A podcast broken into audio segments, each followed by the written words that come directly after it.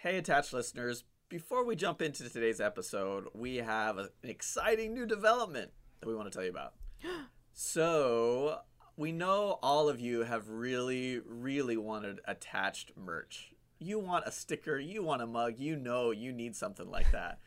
And you also want us to continue to create great content. Well, we are excited to announce the launching of the Attached Podcast Patreon page. Now, if you're not familiar with Patreon, as I was explaining it to Patricia, it's kind of like NPR. If you appreciate the content you get it, become a patron and subscribe to our podcast. And if you do that in the next two weeks, we'll give you a free sticker or a free mug. So check it out. Patreon.com slash attached podcast.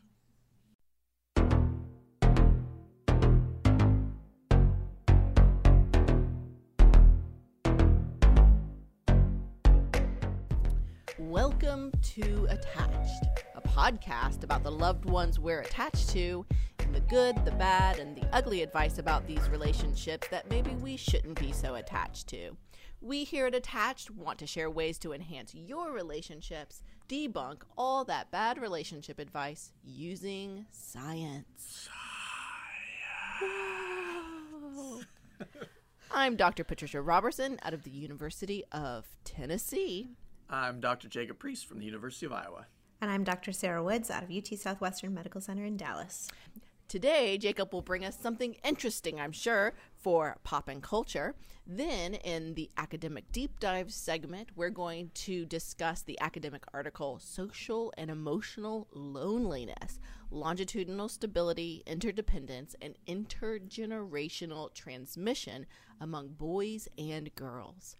And in good or bad advice, we are going to talk about some advice requested by a listener about how to connect with family members who live long distance. Isn't this so relevant to so many of us these days? Mm-hmm. If you have advice that you'd like us to talk about, please send it in. You can leave us a message at 865 229 6775. Email us at attachedpodcast at gmail.com Get at us on the social media Twitter, Facebook, Instagram at Attached Podcast, or you can go to our website, attachedpodcast.com, and send us a message from there. But before we get to all of our wonderful content for today, how is everybody doing? So, Iowa is having the best March that it ever has had since I've been here for the last seven Marches. It is gorgeous right now. You, are you worried you're speaking too soon? Uh, I am. I. yeah, kind of. I'm actually worried that what March is going to come and bite me in the ass. But an um, aggressive. Wow, like so aggressive. it, was a, it was a quick turn there. uh, but you know, one of the fun things we did in Iowa this past weekend. Tell us. So I may have told you that like we get together with a group of people to watch The Bachelor. Oh, you may wait, you may have, have may have mentioned you watched The Bachelor. Yeah. Shocking. I do. Well, Pizza Hut has been doing some serious advertising during the middle of The Bachelor. I don't know if y'all have seen the new like Pizza Hut where the mozzarella sticks are like connected no, to the crust. oh dear. Also, oh just for all of our listeners, so, uh, Pizza Hut is not a sponsor, but if you'd like to become yet? a sponsor, get at us. Right, sure. Attachpodcast yes. at gmail.com. Uh, Chelsea, um, that has been something that as she's seen that more and more, she's like, I gotta try that. Yes, I gotta that's the that. baby talking. So this past Friday, this past Friday, we actually went over to our friend Liz and Michael's house. Yes. We ordered that pizza. And we watched the original Teenage Mutant Ninja Turtles oh, movie. It was my goodness. an amazing oh 90s night. That does sound amazing. Um, that movie has aged so well, by the way. If you haven't seen Teenage really? Mutant Ninja Turtles, the original, you need to go watch it. It made me very happy. Okay. Um, I was on the fence about the mozzarella cheese sticks on the crust. Chelsea was def- definitely oh my gosh. Board, so take that recommendation it. for what you I will. love it. I do feel like Pizza Hut was like a real '90s food, though. Like that was. Um, um you remember they did that? Didn't wasn't it them that you had to read like 50 books to get yeah, yeah, yeah, yeah, yeah, to get like little personal pans. Yeah, yeah, yeah. Pizza? And when like the movies came out, they'd have all these like crazy big like rubber hand puppets and stuff. Oh my gosh, I do remember. I don't know. If, do kids no. have that today? I don't I know. I don't know what Pizza Hut is is doing in advertisement these days, but I know what they can do. Apparently. You got to watch The Bachelor. right, right. We're watching the wrong television. Uh, we've also been doing a little bit of a 90s flashback here. And I mean, um, not here in my house, my uh, friends virtually um, in the last few days have been recovering old photo albums. And we've been sending pictures from, um, yes, from like pre adolescence, the pictures that you hope you grow up and nobody ever sees. And a lot of them I have no memory of. And I had to suggest, like, I think I need to call my therapist because there are some, like, really, really terrifying photos. Um, and stuff that, because there wasn't, there weren't digital pictures, it was film, right? So every picture that you took, like, you really, really had to hope they came out. It came out good, and um, whether or not they did, you still put them in your photo album, like physical photo albums. Um, but I've been really enjoying how I, like, as a kid in middle school, would like caption gosh, these pictures, like just like a like a grandmother, and suggest. Um, there was one that we looked at yesterday that I put like, oh, Kelly visits. It's a picture of her in my room. Like she lived five doors down from me, but I wrote these captions like she lived across the country. Um, uh, they are amazing. They're so, and this is like a visual format, right? A podcast, uh, or else I no, actually, I probably wouldn't share these. If you want Sarah to share Um, them, but they are great. That's right. That's right. Actually, if you'd like Sarah to share them, join Patreon for six dollars. Oh, and yes. uh, I'm gonna add that in there, A- Sarah. We will a get bonus. a special A picture bonus. for That's right. Patreon. You get a mug, a sticker, and a picture of me at 13, and it is terrifying. Um, I'm gonna Yeah, subscribe right, twice that's right. just for that's that. right. Oh, it's so bad. The bangs, like the bangs alone, they probably would. I, I imagine they look like what the mozzarella sticks on the crust look like, just like real heavy and across the forehead, just really blunt. Most of my hair was in front of my face, so That's amazing. so I have something to share with you guys. terrifying. I think Jacob might lose his mind. So Jacob, are you sitting down? Uh oh. Uh, yes, I'm sitting down, but I'm kind of like bouncing. Last night, I did something incredible. I attended a silent disco. Do you know what this is, Jacob and Sarah? Yes, I do know what this so is. So this is where you basically rent headphones and there's this ongoing playlist and if you want to dance you just put the headphones on and you can dance wild and crazy but if you want to talk to people you don't have to but the great thing about it is there are like three different stations, and you know which station you're on because your headphones light up. So if you see somebody dancing amazingly and you look at their headphones, you can change it to that station and dance to whatever you want to. It was spectacular. I Wow. mean, full blown dancing. There was a disco ball.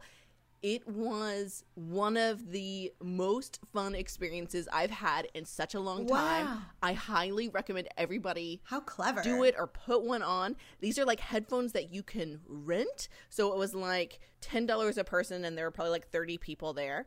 So it was just like a party you can have and you don't have to get a DJ. It was so amazing. My legs hurt. I danced that hard last night. That is That's so cool. I, Jacob, I feel like also we have to do this like somehow. Oh, right? Like I feel we're like we have to do this for like an um, academic conference. I feel like academics would love it. Oh, also, I did not. Yeah, I did don't know. get the invitation for that.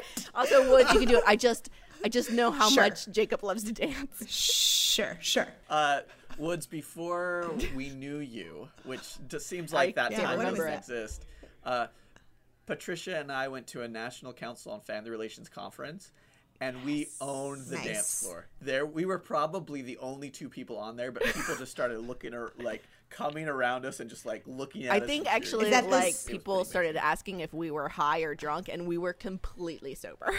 Oh, both of us, a hundred. Is that the sober. same conference where she wore her Virginia Satir costume that I've heard about? Is that a Different different? conference. Uh, different, different- conference. That was a different, different. I really make a name for myself at conference. uh, listeners, Google Virginia Satir and then find a picture of Patricia on our Patreon page, and you'll uh, you'll see how those two can really Yep. really connect. A hundred percent.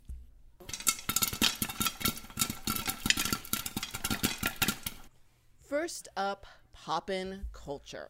We learn about relationships from our friends and family, but a lot of what we think about love and relationships come from what we see in pop culture. So, for this first segment, we like to take a moment to highlight events in pop culture that influence people's lives and how we view relationships, for the good or for the bad. So, Jacob, what do you have for us this week? I have been so excited and just waiting to talk about the new Netflix reality television show, Love is Blind. Have you either of you all heard of Yes. this? I have heard of it, no idea what the premise is. Yes. Okay. So the premise of Love is Blind is that they get 15 men and 15 women and they kind of have them live in this this area where all the men are living together, all the women t- living together. And in the middle of this area are pods. In other words, they are two rooms that are connected by a glass, a beveled glass wall that you can't see the other Beveled. person. That's a good word. And so what they do the first the first week or so, two weeks or so, all these people do is get up, eat breakfast, and go in and have dates in these pods where they have conversation and drink wine or other cocktails um, with these people that they've never seen um, and, and who they can't see. And so after these two weeks or before that ends, if they actually want to meet the person, they have to get engaged. So, in the um, so after you know they've talked to this person over the course of two weeks, they have to propose to them. And once they propose to them, they can actually meet face to face. And then after they meet face to face, they take all the couples that are engaged and they ship them off to Mexico where they can actually live with each other As one does. as one does. And then they come back because they're all from the Atlanta area, and they move into special apartments with their now their fiance, and then they have four weeks where within which they get married or decide not to get married. So, just a heads up, there's going to be a couple of spoilers, but so if you haven't listened all the way, jump about five minutes ahead, and you'll be okay. But the first thing uh, I want to talk about, so I think there's like three things I want to talk about. This might get a little bit long winded, so cut me off if I start drowning on because I'm really obsessed with Love is Blind. First off, is the whole idea that love is blind, right? That is some advice we hear over and over.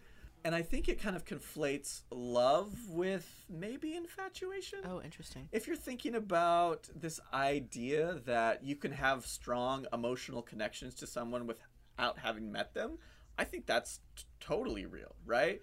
But is that really the concept we want to ascribe love to, right? Is that the concept that we want to say, well, love is these really strong, intense emotional feelings? I think that can be a part of it and an important part of it, but it's definitely not Right. It sounds like you're saying it's kind of like more those super strong feelings are more like infatuation. Okay. Yeah, especially after two weeks of knowing somebody, right? I think, you know, it kind of reminds me of the Sternberg love triangle, which really has three components it's those passion, intense emotional feelings, but also this sense of intimacy or liking or that kind of connective piece that isn't just about sex, attraction, that kind of stuff. And then also this idea of commitment. So Sternberg argues that all three of those components are what make up love, and combination of those can be different. So that's the first thing I think you can take away. The second thing I think is this show hyper focus on this concept of marriage as an end Ah, yeah. right? This idea that, you know, we say we are dating, that dating is a process that leads to an outcome. And if it works well, that outcome is marriage. And I think this show points to the fact that marriage really isn't an outcome. It's an, ex- a continuation of the process. It can be a marker in time where it potentially redefines the the definition or boundary or structure of your relationship but it's not an outcome and talking about that like that i think is really problematic I like that a lot, And Jacob. It's, actually it's more of just a time point on the continuum of your relationship trajectory. yeah right but everybody in the show talks to marriage like okay if we decide to get married then that means that our lives are fundamentally changed and maybe the problems that we had before Right. are not going to be there mm. anymore and also this this arbitrary timeline we tend to put on relationships i think is hyper hmm. present in this show as well right they have four weeks to decide whether or not to get married And to a certain extent, I think our culture in particular has those expectations. Like, oh, well, y'all have Yes. been dating. Are when are you going to move in together? And oh, well, you've lived together. When are you going to get engaged? Oh, well, you've been engaged now. Why aren't you married? Oh, you're married now. Why don't you have kids? Right? These Yes. arbitrary timelines that we create for ourselves put a lot of pressure on the process that I don't think is Right. always Yeah. a good thing. Um, and finally, this is where the spoilers come in. I want to talk about one couple in particular and kind of get back to this idea of passion Okay. and infatuation. Um, so Damian and Giannina, so Damian and G as they call them, have the most passionate, angry, Oh. reactive, all over the map type of relationship. Um, Volatile. and so as you're watching this unfold, yes, volatile is a good word for it. As you're watching it unfold, um, you're like, why would these people ever want to be together or get married? In the last episode of the season, they show their the weddings of these people. G says, "Yes, I'm going to marry you," and Damian's like, "No, I can't marry you. It's been way too crazy and volatile." And so then, of course, more crazy and volatileness pursue ensues, right? What is fascinating is they do a follow up that's a one year later follow up Oh, wow. with the couples. And though they're not married, Damian and Giannina are still dating and are still, as they say, passionately in love with each other. And I think the problem that this demonstrates is that people conflate this idea that if we're really have a lot of love for each other, it's going to be volatile and crazy and passionate and hot and cold all the time. And that's a marker of a really great, passionate love story. Where I think, in effect, it's really just a damaging one. I can't imagine that type of intensity being able to Be s- persist across a long amount uh, a long amount of time, right? They're viewing this version of marriage as oh it should be forever and we've talked about this on this podcast too, but that level of intensity isn't going to make for an environment where growth of individuals can happen or where constructive communication, problem solving, understanding can flourish because really they just say some really mean things to them. So, to kind of put a summary and all that, first watch Love is Blind because it's a lot of fun and it just like unfolds a lot of things. Second, don't buy into that assumption that love is blind. I mean, I didn't even touch about on this, but love is affected by like cultural norms and stereotypes, all of that kind of stuff. And finally, intensity, passion, volatility isn't necessarily a marker of a good, strong relationship that might be one that persists across time. Excellent. Well, it will be on my docket. No, don't, don't lie to the listeners. Aw. I will. I will hover my mouse over it. Oh, um, I can just say because I talk about reality television in the classes I'm teaching, and in the undergraduate class I'm teaching this semester, one of the students came up to me. And he's like, "My girlfriend loves reality television, and I never gave it a chance." And I just started watching Love Is Blind with her because you were talking about it in class, and it's amazing. I was like, "Thank you, thank you, Amazing. Sharing that my knowledge with the world." One podcast and one class at a time. You're doing your part, Exactly. Jacob, to make the world a better place by getting people to watch reality TV. Oh my gosh, I love it. That's that's Yeah, gonna be my life yep. legacy.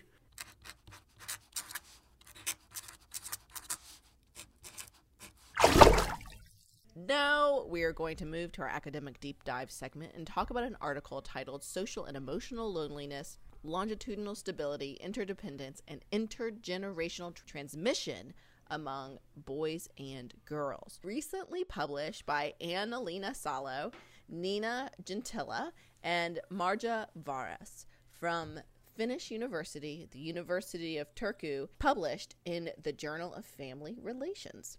This study explored associations between specific kinds of loneliness for boys and girls and their parents' loneliness as well. This is particularly fascinating for me because genuinely I didn't know that there were different types of loneliness. So we'll get into that in a little bit later.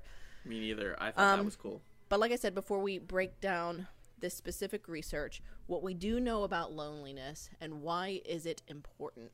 Well, we know that kids who grow up in social isolated families may be more likely to become lonely. And peer relationships, which are super important for kids, naturally change as kids develop. And these changes that occur in friendships can also contribute to children feeling lonely. Loneliness also begets loneliness.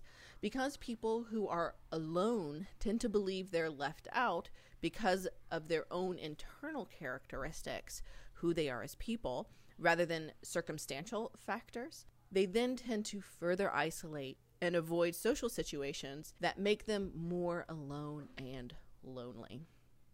We also know that from earlier research, there are two kinds of loneliness that don't necessarily co-occur. So that means they don't uh, aren't lumped together.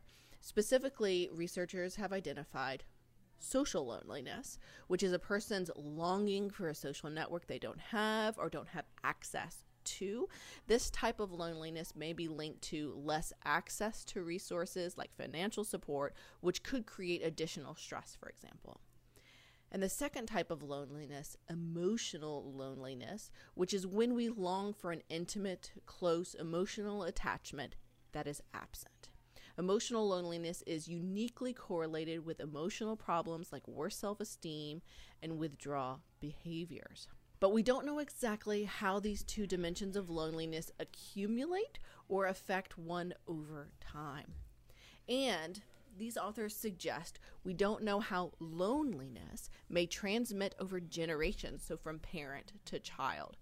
There seems to be a tendency for loneliness to occur within a family. In other words, lonely parents or parents who struggle with interpersonal relationships may model or teach some of that social behavior that contribute to loneliness. So, these researchers suggest that gender specific parenting may uniquely convey loneliness from parents to boys versus girls. I also think this research is particularly timely and poignant because we've seen a lot in the media about this loneliness mm-hmm. epidemic that's going on. So, mm-hmm. Sarah, how did this study end up looking at parents and kids' social and emotional loneliness? Yeah, so um, what you just described, Patricia, is they were going to focus on looking at this in two different ways. First, to look at how what these trajectories of loneliness for these young uh, boys and girls look like over time, and then whether moms and dads' loneliness similarly affected their sons and their daughters. And so they did that first by pulling a sample from 15 different elementary schools from one regional area, so one city and like the surrounding rural settings, and the they estimated that the prevalence of loneliness in the area they already knew to be about 8.6 percent. Um, and so across these elementary schools, they had a sample of 318 students, which was about half and half, girls and boys. Okay. Um, and they it's a pretty decent sample size. I mean, I've yeah. seen bigger sample size yeah. of students, but what's particularly nice mm-hmm. is that they had about half and half. Usually, in sample yep. sizes, you have more female than than male, unless it's like they mm-hmm. particularly go after that. So it's nice that they have a kind of a mm-hmm. half and half.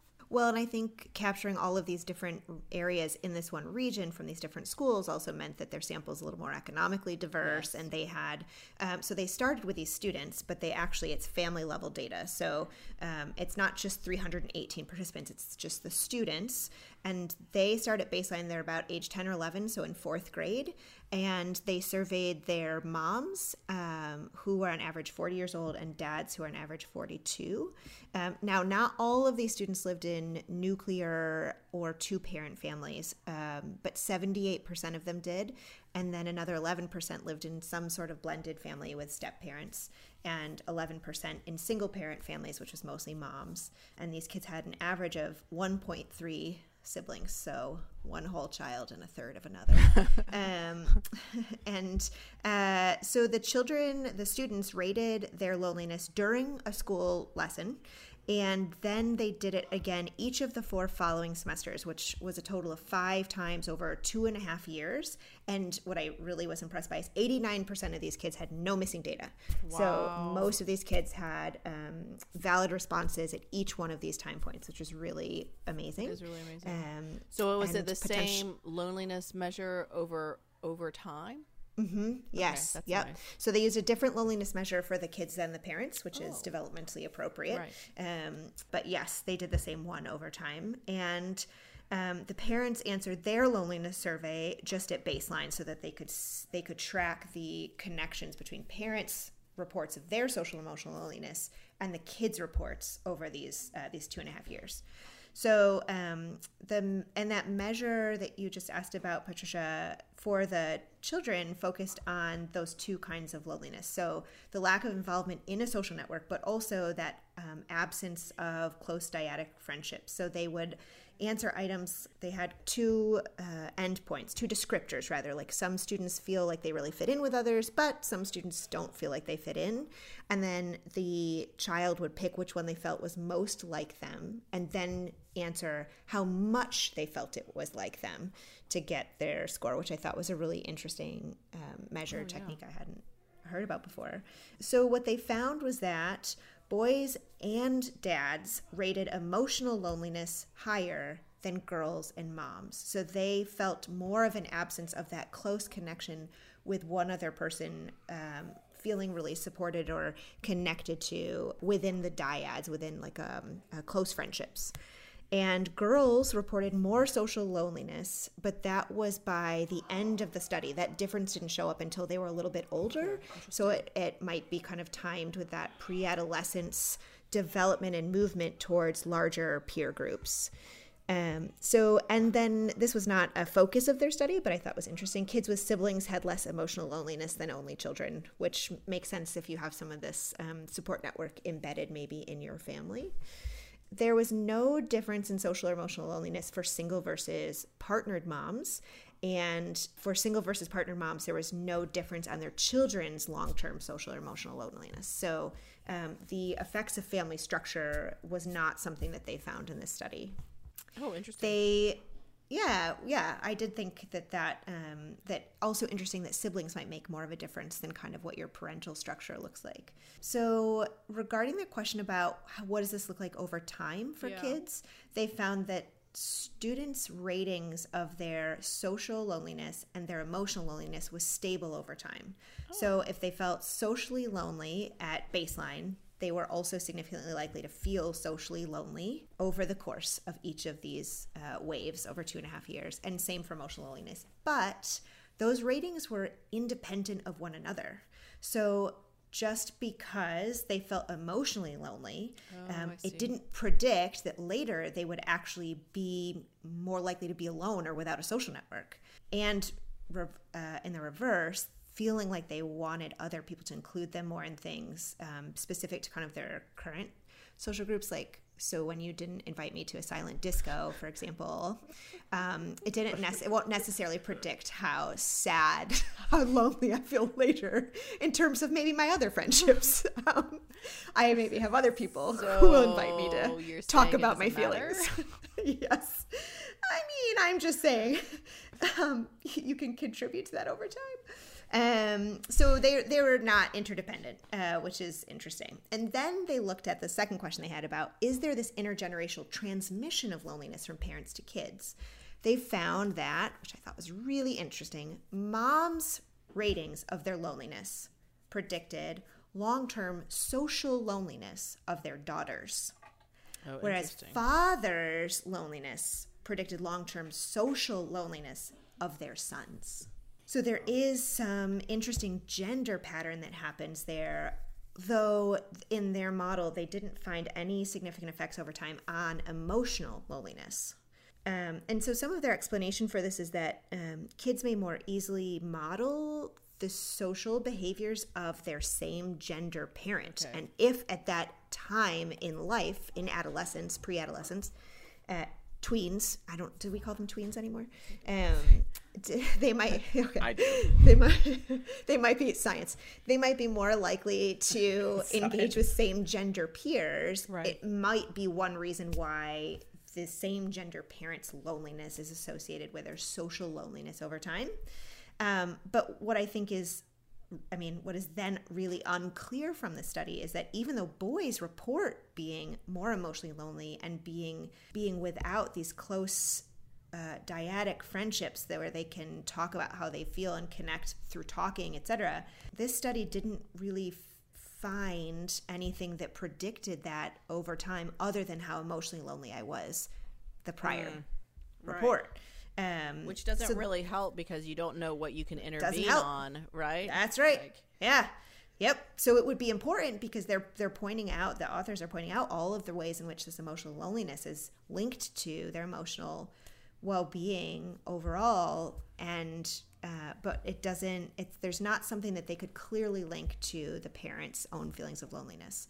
So i think there's potentially a few takeaways here. I think i mean you both suggested um, and i had the same feeling reading it uh, that i was not i was not aware that there were different ways that you could measure being lonely uh, but it totally makes sense when you hear it that that that those would be unique yeah. constructs, right? It's not enough that we measure or know how many, the quantity of how many friends that a person has or the quantity of people in their social network. That doesn't tell me anything. I can be in a room full of 40 people and feel very lonely. Right. And it also isn't enough just to ask people how lonely do you feel because their point is you're not sure what that's capturing that I could be involved in a lot of different sports sports activities. That's not teams, sports teams, athletics. Obviously, I was involved in a lot of athletics. Um, uh, that's right. That's me, my banks. That's right. Thirteen-year-old banks are so hard for athletics. A lot of things that's that right. like involve like running and like bald and right. you know stuff. Right. Right. Right. And also also the banks didn't matter for me as much because I did swim team. So you just put that gorgeous swim cap on and you immediately make a giant network of friends because you look super cool. Is there um, is there scientific research to back that up? Yes. I'll, there's a lot of it. I just didn't oh. choose to oh. pull it out for today. Totally, absolutely makes sense. Right. Um, so I think I think when you're thinking about either research or school settings or the kids in your in your own life, if you're a listener who has nieces, nephews, children, neighbors, I don't, I don't know, it might be important to. I said this didn't capture. I'm not really sure if you should encourage neighbors to randomly engage with their kids. But the kids on the street. Hey, excuse me, can I ask you how lonely you are?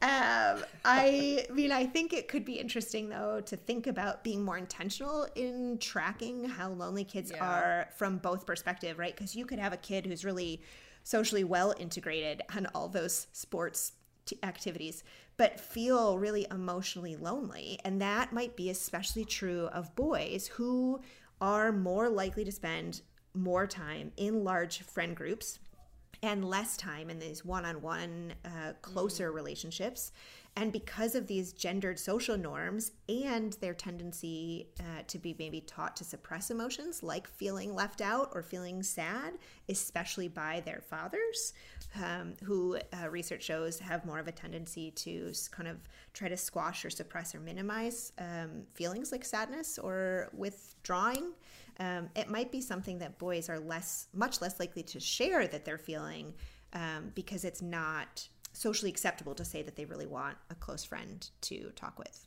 And I think for parents who feel lonely, it could also be important and maybe really beneficial to think about where or how they can improve that in order to maybe protect their kids because right. some of that might be unintentionally transmitting. And if part of what the researchers talked about here is that loneliness begets loneliness right. that once i feel left out i believe that that is says something about who i am as a person and therefore i'm less likely to engage and i become more withdrawn and i'm more lonely and it kind of spirals.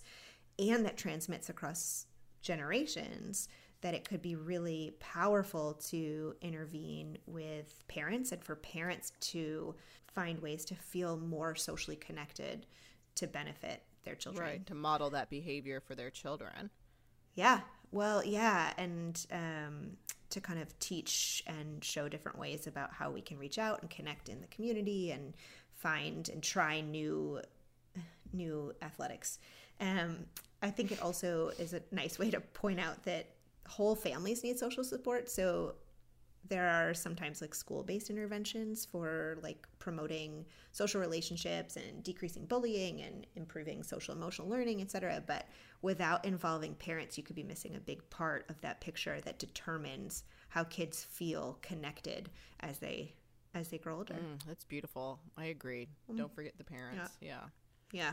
And also, there were other kids' activities other than athletics, just to shout out. Um, um, there sure. are art classes. There's uh, more parks. Art, Parks. Music. Parks? Is it? Parks. I don't know. I mean, if you're lone, if you're a lonely parent and you're not sure what to do, Yes. you can just Sure. show up to a public space and uh, connect with whoever's already I was there. thinking Is that of like a national park out in the woods alone, and I Oh. was like, you can tell I live in the country, right? I'm like, I don't think a park is gonna be beneficial, but you're right. You can in a just city get- where you live, there are parks where many people are. No fair, fair point. See, perspective. Or you could just get like color coded headphones and you and your kid could connect with your neighbors around silent dance parties. That I mean I think that whatever. would definitely improve Sure. communication. You could watch Love is Blind with people in your neighborhood. That- Whatever works. Yeah. I mean, we're not suggesting that, but yeah. I really appreciate this paper, Woods. I'm glad you found it. One of the things that I think you talked about that I thought was really interesting is thinking of loneliness as this multifaceted construct.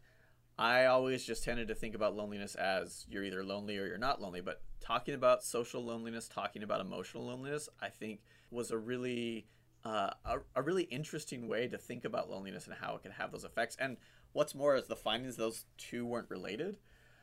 I'm also really excited to see what these authors do next because they talked about what are the potential Uh-huh. Yep. mechanisms that transmit loneliness across generations, and they said we can only speculate Yes. about this, but talking about both the intergenerational behaviors, intergenerational social integration, and possible genetic heritability type factors as well even though they point to some research that shows that like as people age the genetic heritability factor tends to get less over time but just to think about how patterns develop in families that make them more and more potentially like have mm-hmm. isolation as more present in the mm-hmm. family mm-hmm. across time. And i think studying that out and teasing that out will be um, an important next step and i'm excited to see what they do with it Yeah, and I think, you know, we alluded to this loneliness epidemic that has been in the media recently. I think that intergenerational transmission could be a real key to identifying and implementing interventions that can help improve this. And I mean, also keep in mind that the loneliness epidemic is in the US, but this study was not done in the in the Yeah. US. So I think also I'd love to see a replication of this study in in the Sure. US um, to see if we find similar outcomes results. Yeah, because I think I think part of what we know to be true about our culture is there's in, this increasing likelihood that um, uh, younger parents are less and less likely to live near their own Right. parents, and so as our family structures get more socially distanced, um, it it could also be a potential contributor to how this occurs over time. I don't know if that's true for Finland, which I suspect is probably less true, just even based on geographical area. But I don't, I don't know that.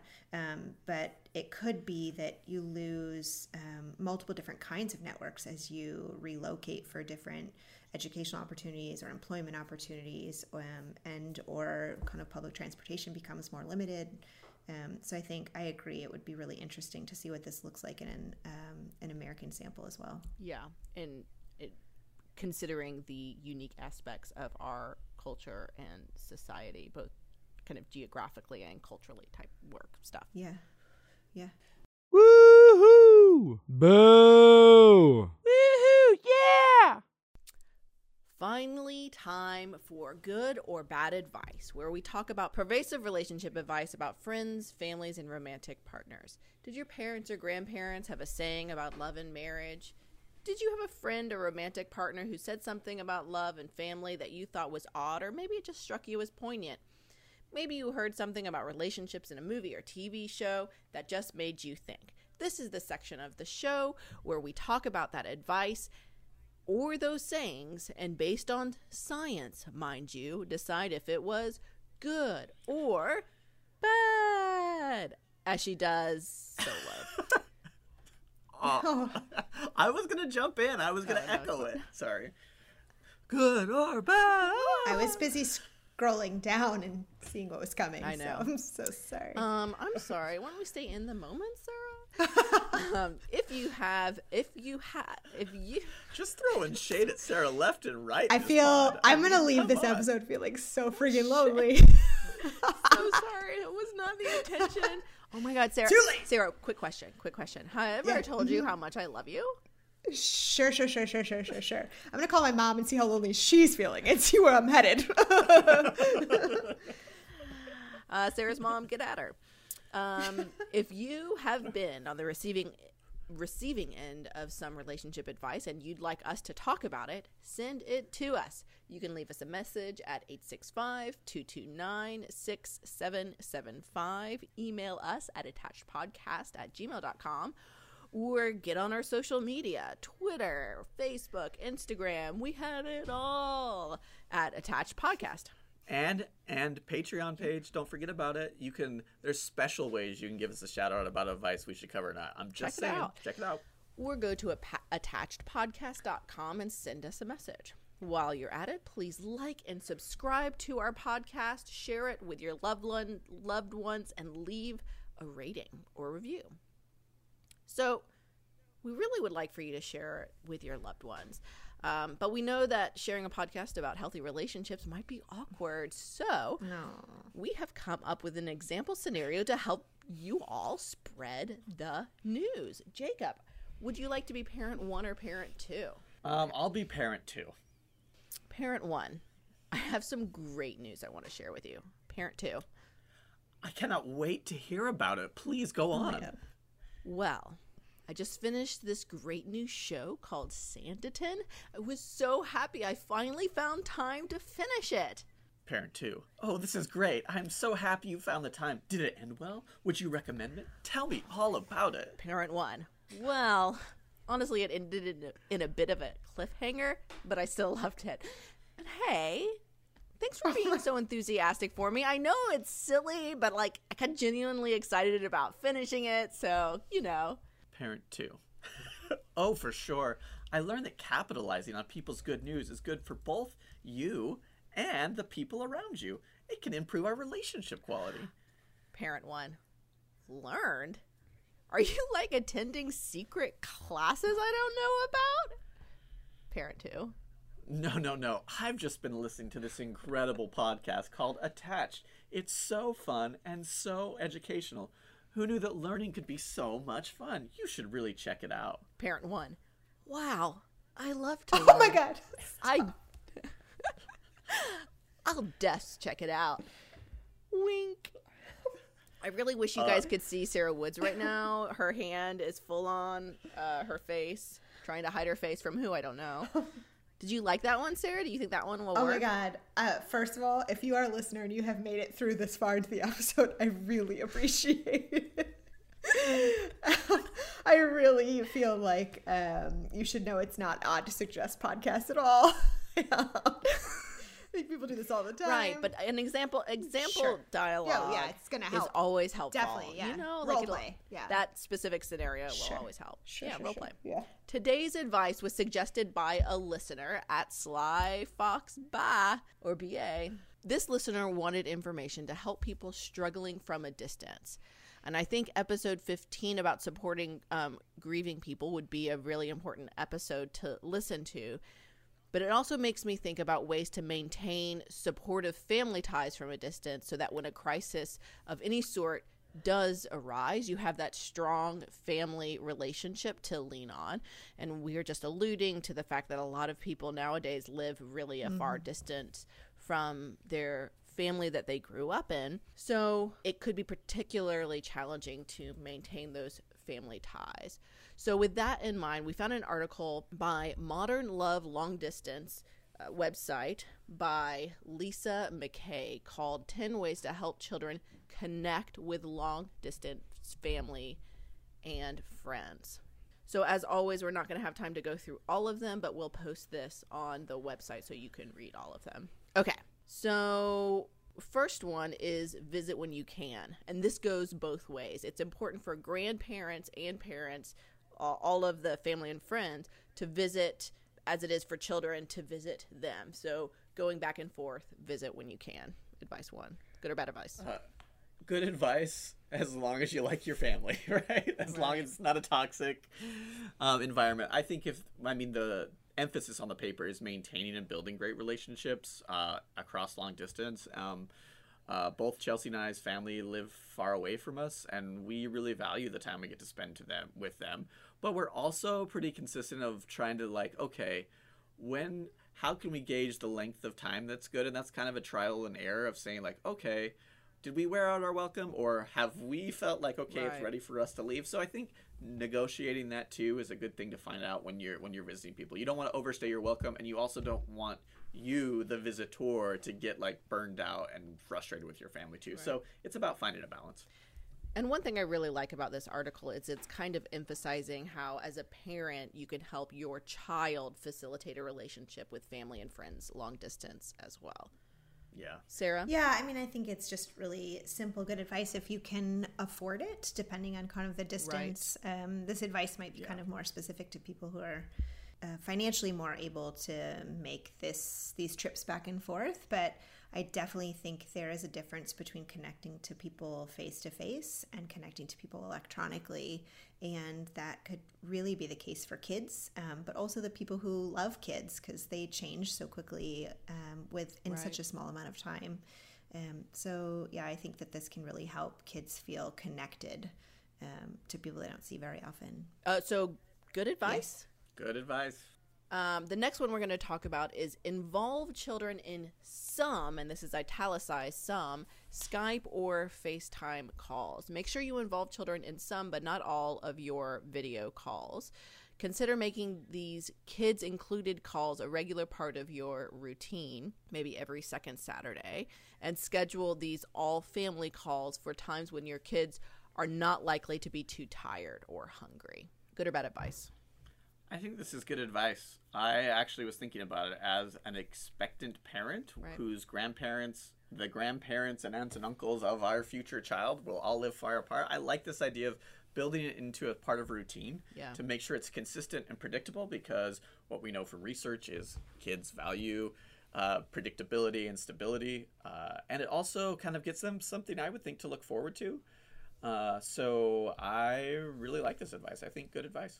Yeah, I, th- I agree. I think it's good advice. I um my in my own personal life scheduling these calls would never work for me. So I think making sure Right. there's some flexibility for busy families for and for children who if you made a plan to talk uh, via FaceTime tonight and they are yes getting tired or they're hungry or they're just not in the mood, if you force those conversations with people that they don't uh, maybe they don't connect with as frequently as you have in your life as a parent, that could really you know um, backfire a little bit i think. And so having a having flexibility in there to allow kids to connect and also not kind of if you're if it's been a few weeks um, uh, before since you've connected with them last not forcing that conversation to go for like forever For be- hours, be- yeah. t- to make up for lost time. It doesn't work that way for kids. Their um, developmental capability to sustain attention for that long is not going to work. And what I like particularly about this article, and we didn't have time to go into it, is within this section they had advice for both the parents of the children and also the grandparents on the Oh, other yeah, that's end important. Mm-hmm. of the line, um, because it's it is a two way Yes. street where the parents uh, may need to prep the kids ahead of time, remind them of like courtesy on video chat calls, and also kind of prep the kids for like what stories do you want to tell grandma Mm-hmm. and grandpa this week, so they have something to to talk about, Mm-hmm. and also from the grandparents' side, just patience that kids aren't that into like talking and don't necessarily get video um, chat as well. So that um, that's on here as well. I just don't want to shortchange it.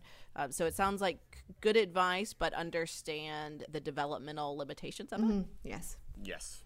Blog, keep private family Facebook or Instagram accounts, or write regular newsletters.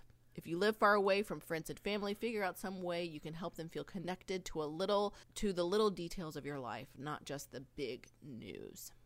So I'm gonna say this is bad advice because I feel like it's just gonna become more emotional labor for the potential female partner in the family, right? uh, you know, like I kind of think that writing a regular newsletter about your family, blogging, or keeping a Facebook account just to keep people informed seems like an extra step. Yeah. Like I feel like we don't need to burden. Uh, sure, if you have time and space to do this, but I, I just can't imagine like oh well i'm going to sit down on a sunday afternoon and write out this personal newsletter that i'm going to send. I just don't see that as a possibility. So if that's something you're really into and you want to do great but don't be like i can just see this happening as like oh hey chelsea i just heard that we should write a newsletter for our family and send it out to them and uh, let's do that. And then it would be like nobody's gonna have time to do that and nobody's really gonna we're not that interesting Right. so nobody's gonna want to read it so that's that's what i think so anyway so that's for me that's why it's bad advice Yeah, I fully agree. Who I don't. I also don't want access to anybody else's private Instagram account where they load all their pictures. Or, isn't that already what Instagram is? I don't understand. so this, my reaction to this is not at all research based. To be clear, uh, I am debunking this piece of bad advice based on my personal reaction that this is insane.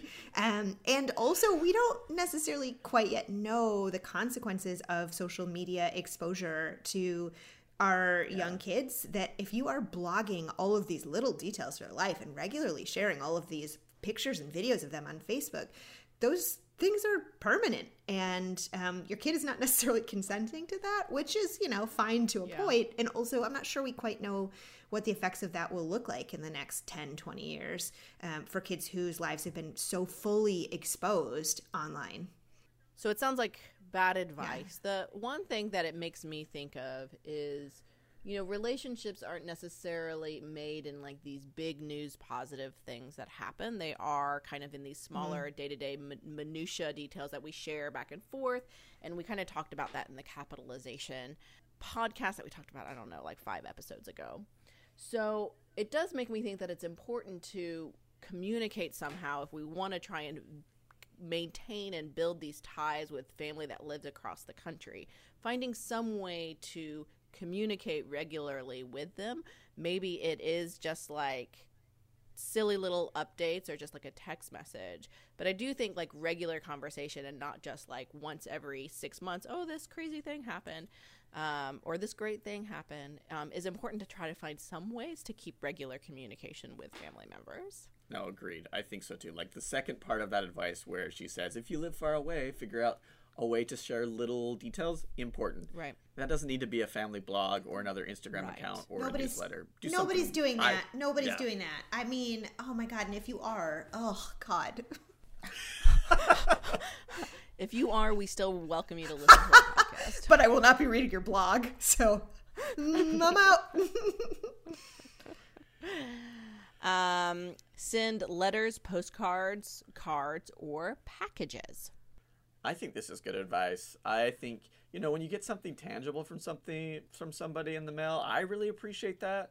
I don't know research that suggests this makes a difference one way or the other, but I would assume that the intentionality and the thoughtfulness that we know goes into relationships that exist face to face, I think can that could potentially be extended to relationships that are pretty much distance. If you got a little postcard from somebody that makes you feel so happy or when you get a random card, I don't know about y'all, but that just makes me feel very thought of. And I even think back to, you know, um, last episode when we were talking about grief, where the guest talked about, you know, getting cards from people that she didn't really know during that time really meant something to her. And I think this could be something similar as well. Yeah. Um, I I will say, I mean, I think this is very good advice. I think um, this can also be done pretty simply.